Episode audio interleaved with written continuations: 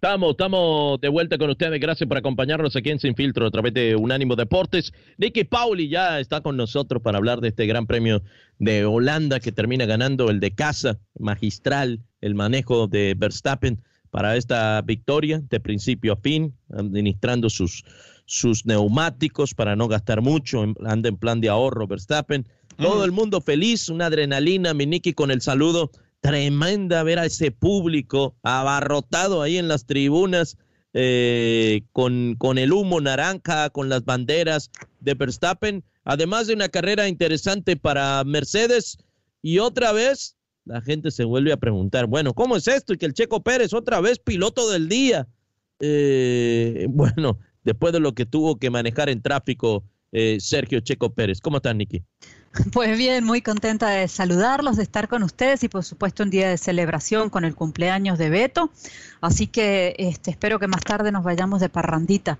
Y pues a ver, de la carrera, Qué alegría volver a celebrar un gran premio de Holanda después de más de tres décadas de ausencia en el calendario de la Fórmula 1, una carrera que se iba a hacer en 2020, que hubo que cancelar por la pandemia. Y qué clase de regreso. Regresar en frente de unas tribunas repletas, abarrotadas, como decías Renato, de público de gente que estaba apoyando a su piloto, a Max Verstappen, un hombre que quizás si esta carrera se hubiera hecho el año pasado como estaba pautado originalmente, a lo mejor con el dominio que había de Mercedes en aquel momento, este regreso no hubiese sido con una victoria de Max Verstappen, pero el destino quiso que así fuera y que Max Verstappen ganara frente a su gente con un Red Bull que está imparable eh, celebración, por supuesto, por todo lo alto, una estrategia que la gente de Mercedes trató. Eh, trató pues de, jugársela con el tema de los neumáticos, no les salió tal cual como ellos habían esperado y finalmente sí suben al podio con, con Lewis Hamilton y con Valtteri Bottas, última, última carrera, digamos, eh, de Valtteri Bottas como piloto oficial del equipo Mercedes, ya que ha pasado a la gente a pertenecer a la gente de Alfa Romeo a partir del día de hoy que se ha hecho oficial.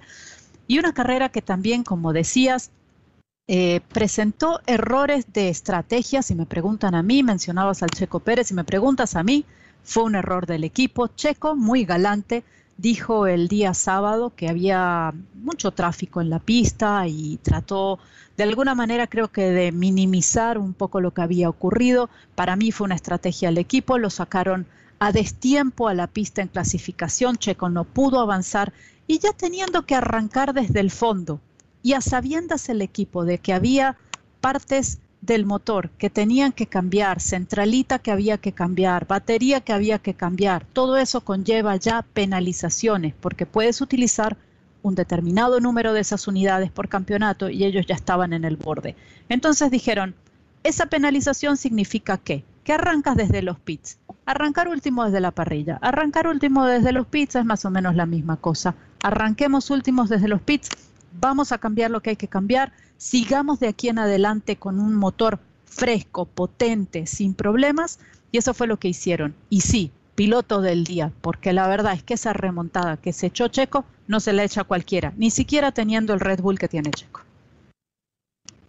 Qué cosa, Niki. ¿Cómo estás? Me da muchísimo gusto saludarte. La verdad es que sí, fue un carrerón de, Checo Pérez. Lamentablemente, pues son de esas este, carreras honrosas, pero pues todos esperamos ver a Checo en el podio, peleando. Esperemos que ahora con el motor sea un, cierre de temporada extraordinario para el piloto mexicano.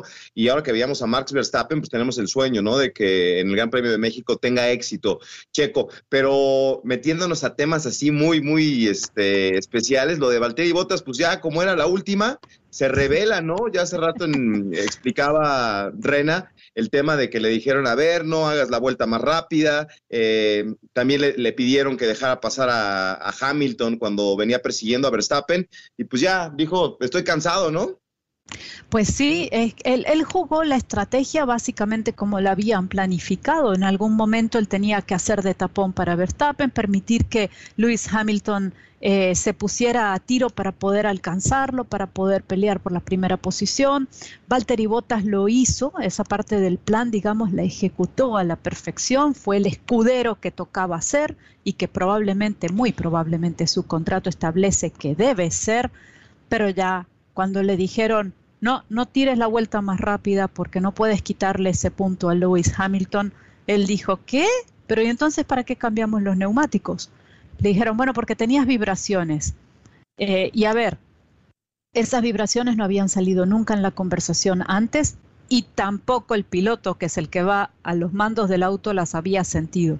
Entonces yo me imagino que en ese momento él dijo, ya está, yo ya me fui, este cambio de equipo se anuncia, voy a tirar esa vuelta más rápida y no voy a pasar a la historia, como ha pasado de alguna manera Barrichello, de quien todos nos acordamos en aquella carrera famosa en la que le dijeron, déjate pasar, Schumacher es más rápido que tú. Y él levantó el pie del acelerador de una forma muy obvia, porque no era necesariamente más rápido que él, y lo dejó adelantar. Eso es lo que hace un segundo piloto y eso es lo que hace un trabajo de equipo. Pero creo que Valtteri Bottas dijo hasta aquí. Ya que me voy, me voy con esa vuelta, voy a intentar irme con esa vuelta más rápida, que finalmente no fue, pero eh, que de todas maneras eh, nos ha dado a nosotros que hablar el día de hoy y me imagino que él todavía debe estar sonriéndose por lo bajito. Nicky, con el placer de saludarte. ¿Qué le está pasando a mi veterano Sebastián Fetel? Venía con una buena inercia tras su quinto puesto en Bélgica, pero de nuevo no sumó y perdió paso para entrar al top ten. ¿Qué le pasa al bávaro? Yo diría que no es que le pasa a Vettel, eh, diría que es lo que le está pasando al equipo Aston Martin. Eh, no nos olvidemos que este, este equipo eh, ha cambiado de dueños, pasó de, Force India a Racing Point, a Aston Martin esta temporada, tienen mayor nivel de inversión, mayor nivel de desarrollo.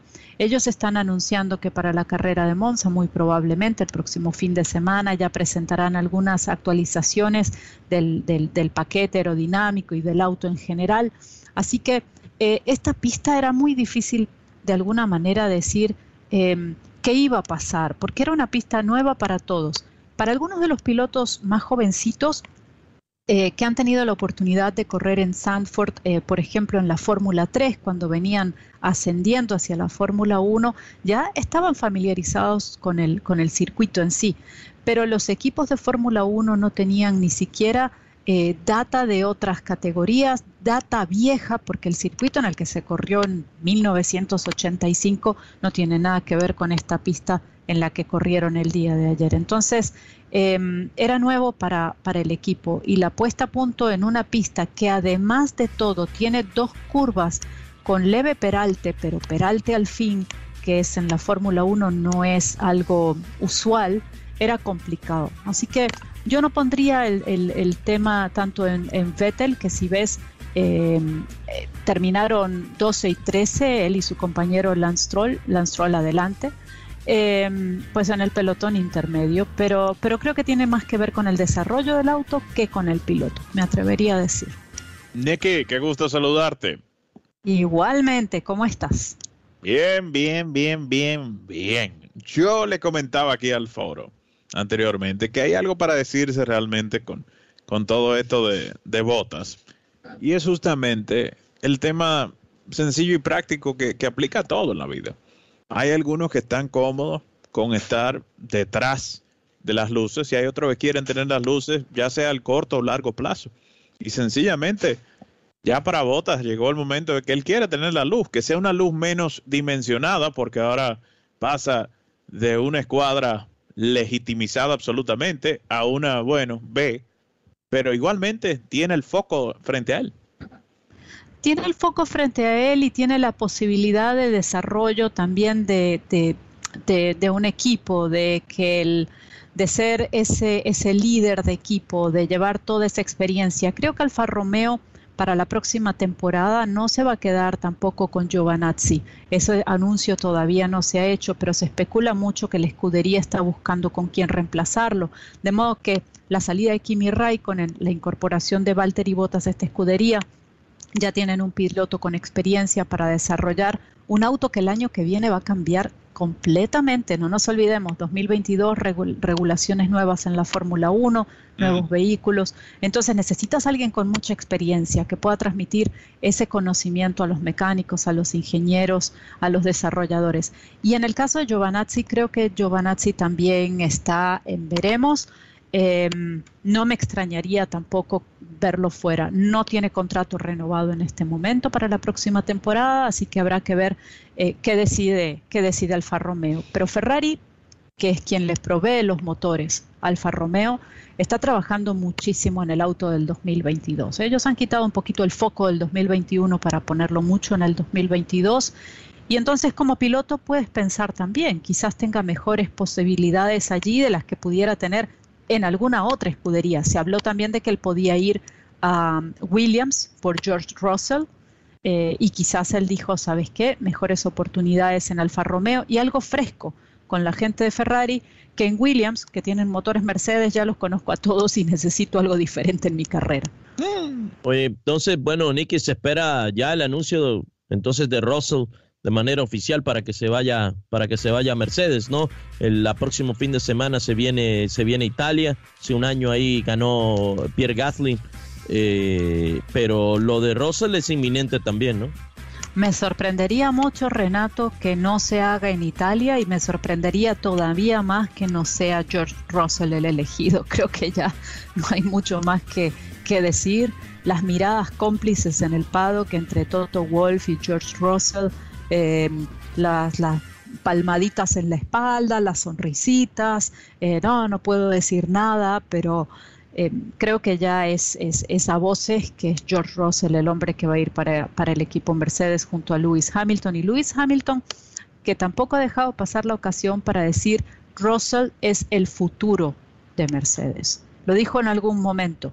Em, y esas cosas no se dicen a la ligera sabe Lewis Hamilton que aunque todavía le queda un tiempo por delante en la Fórmula 1, él ya va más de retirada que de entrada y Russell es el, nuevo de a bordo, digamos, ¿no? Así que desde la perspectiva de, piloto británico, desde la perspectiva de, Mercedes, creo que Lewis eh, apoya esta incorporación, teniendo en cuenta que él sigue siendo el líder del equipo y Russell está en una edad en la que puede esperar para, para luego ganar. No, no necesita llegar diciendo quiero ser campeón hoy ya y me voy a llevar a todo el mundo por delante. ¿no? Tiene la posibilidad de jugar eh, como equipo, como miembro del equipo y que las cosas se vayan dando y en algún momento quizás si Lewis Hamilton se retira, eh, pues él quedar como líder de esa escudería. Habrá que ver también, muchachos, dónde está Mercedes la próxima temporada con este nuevo reglamento.